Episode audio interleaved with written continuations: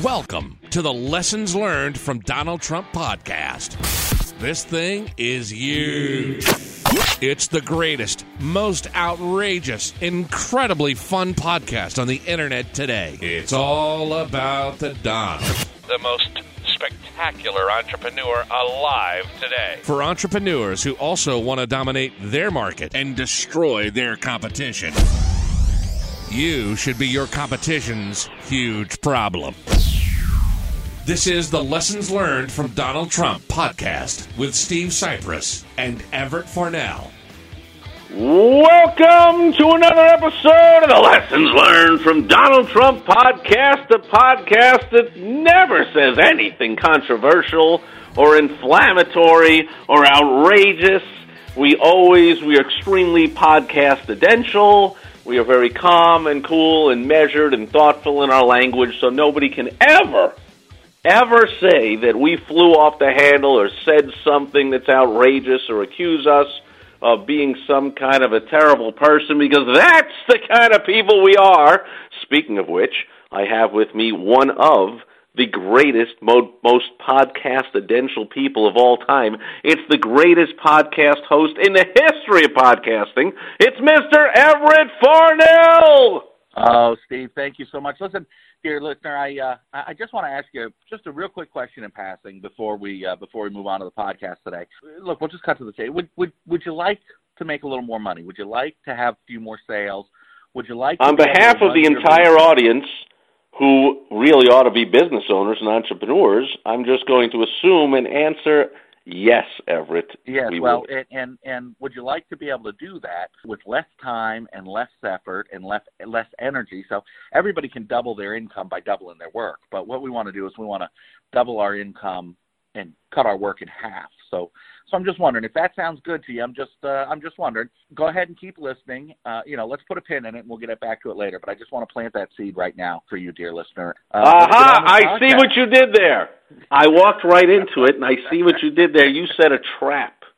I did indeed. You set a trap that later on we're going to fall right into and become your prey. And dear listener, that's the lesson learned this week from Donald Trump because if you're paying attention, which I know it's a full time job to pay attention to whatever Trump is doing all the time, but I did happen to notice something that happened recently where he came out and he put out, I think, I'm pretty sure, I mean, how else do you do things? I think he just put out a tweet and said, like, you know, this whole fake witch hunt hoax, uh, which I'm paraphrasing, but these are like his favorite words, like this whole uh, impeachment fake, closed door behind the scenes, no evidence, no crime, no collusion, no uh, quid pro, whatever, this, that, whatever.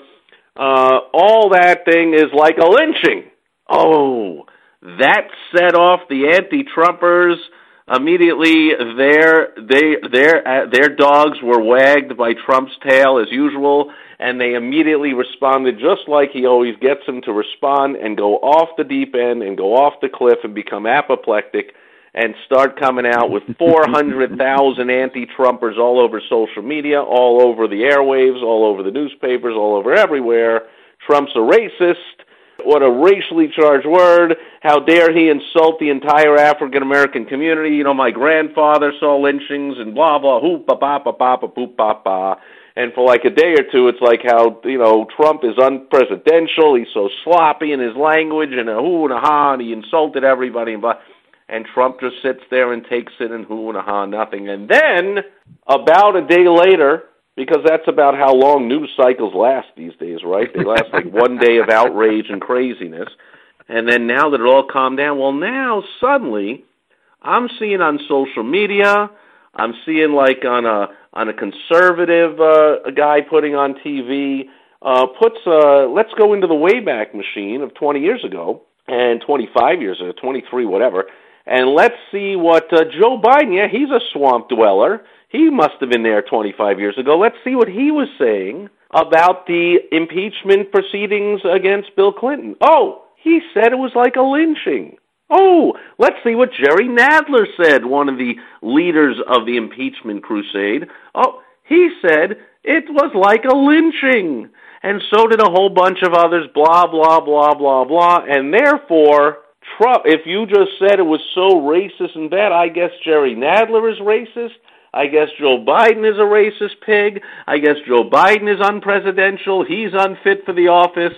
Bing, bang, boom, checkmate, you lose. And so, dear listener, in case you haven't been listening to the 180 or so episodes over the past three plus years we've been doing this, or whatever, uh, coming out in the spring will be four years of the Lessons Learned from Donald Trump podcast. If you've been under a rock somewhere, you might believe that. That somehow Trump just sloppily said this term, and then the next day, magically, it was unearthed all of this video of his primary opponent saying the same thing. Dear listener, you got to know better than that by now. It happened completely in reverse, of course. One of Trump's aides or supporters or anybody just happened to email over the cliff or come running into the Oval Office and say, I got something, sir, and said, Look at this. Uh, while this whole hoax thing is going on, I decided to look at how the Democrats were railing against the Republicans going after Clinton 23 years ago. And look what I came up with. A few of them even called it a lynching. So let's put this out there, and we will show how Biden and Nadler and the rest of these people are using an awful word and they're awful people. And Trump said, no, no, no, no, no. Thanks for the research, and thanks for thinking you came up with something that truly is a little damaging. So, but Kimosabe, you have a long way to go in the Trump University world. Because I'm going to put out something and make that a hundred times worse because I'm now going to say it first. So we're not just going to put out, oh, look, we found tape of Biden using a bad word. Ah, it was 23 years ago. Was it really a bad word? We don't know it's a bad word. We need to do as Everett just did. We need to lay a trap.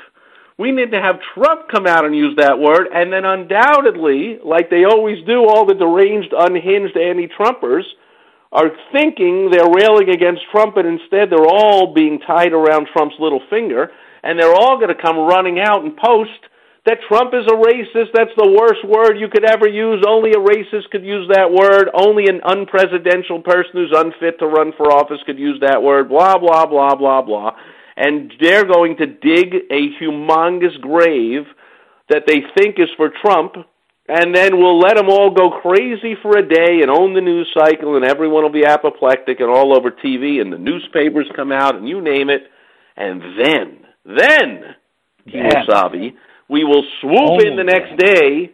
Now you can put out your little videos. Now that everyone has said anyone who uses that word can't possibly ever think of running for office, now, immediately, you will publish the Joe Biden video of saying that exact word. Ready, set, go. And, dear listener, that's the lesson learned this week from Donald Trump. Sometimes, when you find some information, instead of just blurting it out, use it to set a trap, as Everett did at the beginning of this episode. So I have to ask you, dear Everett, what is an example that a business owner could use to set a trap like this when they uncover some damaging information instead of just putting it out? How do they set the trap? What we want to do is you want to elicit some level of agreement in the theoretical world from your prospect. So let's say in a sales call, let me make that a little more tangible. You're running a roofing company, okay, or you're running an AC company or whatever. You're running a plumbing company, right? Anything has to do with water, this this kind of thing will work on. So then you elicit some level of agreement in the beginning of the uh, in the beginning of the, the, the sales call that gets the prospect to agree that moisture accumulation and thereby mold accumulation is a very serious topic and it can make you very sick and they don't want it in their house. And it's worth it's, any amount of, of money to get rid of. Right. Right. So of course people aren't going to say no, no. I I really prefer the smell of mildew over a nice clean, you know, place. I I, you know, I mean, I, I wish the mold. We don't really care about mold. yeah. So right. So so everybody's going to agree that yeah, no, we definitely don't want that in there. And then you're going to structure your sales presentation like nobody else does, because now you're not talking about pipes or about AC or about uh, a roof. You're talking about a health issue. And so you lay the trap by telling the person, by getting the person to agree that mold is a is a serious health issue and then when you show them that you are the only roofer, plumber, air conditioning, uh, HVAC guy, butcher, baker, candlestick maker that's really paying attention to the fact that water accumulation is damaging and that uh, water accumulation is, is bad for your health. So you're working to ensure that they don't have that issue in their house. Nobody else is working to ensure they don't have that issue in their house. Now you have laid a trap for the prospect where they've agreed it's serious. They've agreed that they want to make sure that it doesn't happen. And now you're the only person who does specifically make sure that that doesn't happen and that's of course why you're a little more expensive. Right, and now you bring out the photo and or videographic proof result of your inspection that you had done. So whatever just described to your listener is that the amateur, the non-listener to the lessons learned from Donald Trump podcast would do the inspection, find some moisture that's growing in the mold, immediately run over the homeowner and go, "Look, we found some moisture." At which point the homeowner will go, yeah, okay, so you know, let's I'll I'll, I'll replace the particle board in that little corner. See ya. I don't need to right. blah blah blah blah blah. You know, you did not lay the trap like Trump did. You just blurted out the negative information you found. And sure, okay, yeah, that's that is that's a little negative. Uh, that's a little damaging. If they would have just come out first before Trump used the word, and just would have come out and go, look, Nadler used the word lynching they would have allowed them all to go, well, times were different back then, and and you know uh, it was a slip of the tongue. I didn't really mean it. I apologize, and then life would have moved on. And Trump says, no, no. If Trump was the AC guy, the roofer, the whoever home contractor that finds that moisture, he would say, no, no, no, no, no, apprentice. You don't just get, show them now. You're so happy to show them the results of your inspection. You found a little moisture. First, you got to do like Everett Farnell suggested on the lessons list learned from Donald Trump podcast. Didn't you listen to that episode? And the guy will go, gee, I must have not listened to that episode. Tell me about it. And you said Everett tells you straight out when you find that damaging moisture on the inspection, you don't merely go running to the homeowner and show it to them. That's minor. You now get the homeowner to agree first if there was any moisture in this home, it would be worth any amount of money to get rid of immediately. It's the most serious problem that could ever happen in a home, blah, blah, blah, blah. And only then do you come out, voila, and you pounce with the inspection evidence that shows that he has, the homeowners have just agreed that that is the most serious thing that could ever happen and they have to pay you money and get rid of it right now. And boom, end of story, close the deal, get the money, do the job, move on to the next one. Boom. And here's here's the thing. People um, people have a psychological need to be consistent with what they say. So it's very difficult. Their, their self image has to stay consistent. So once you set the trap, once you tie this into, once you tie the, the, the idea of, pardon me, once you tie the idea of something into their, you know, once, once, once they agree with you theoretically, right? So they agree theoretically that the mold is problem. And of course, you'll have to translate this into your individual business, dear listener. Uh, but once they agree, well, I mean, it works for doctors, then, dentists, sure. chiropractors, lawyers. It works for anyone.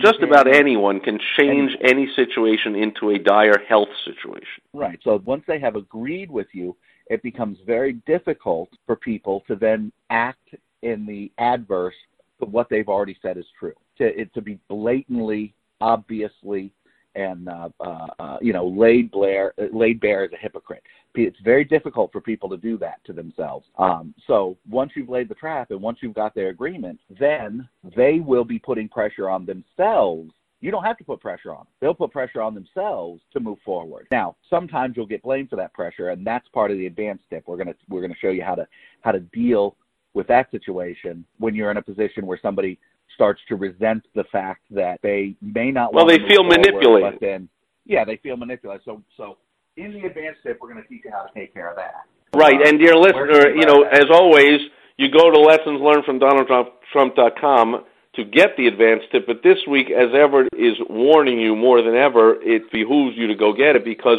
doing this inelegantly and doing it the wrong way can get you this resentment and actually lose you the deal because the homeowners will now feel that you just manipulated them. Aha, why didn't you show me that inspection report first? I see what you did. You manipulated me. You know what? you're right. I do need to get the roof done, so I'm now going to go right on to my local whatever and call another roofer and get him over here because I don't like you. So to avoid that from happening, in other words, to lose the money that is rightfully yours from using this tactic, but doing it wrong and losing it, that's the advanced tip of the week. So head on over to lessons learned from donaldtrump.com. You'll get the advanced tip of the week, and you will not do this incorrectly, and you will be constantly putting more money into your pocket because that's the whole point of being a regular listener like you are to the Lessons Learned from Donald Trump podcast. So, with that, we will bid you adieu for the week.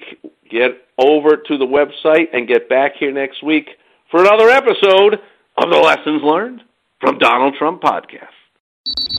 You've just listened to the most terrific podcast on the internet today. If you want to be a winner, like Trump. Make sure to go listen to the rest of the episodes and get our advanced tip of the week by going to lessons learned from donaldtrump.com. And join us next time, unless you like being a loser. Some people do. Trust me.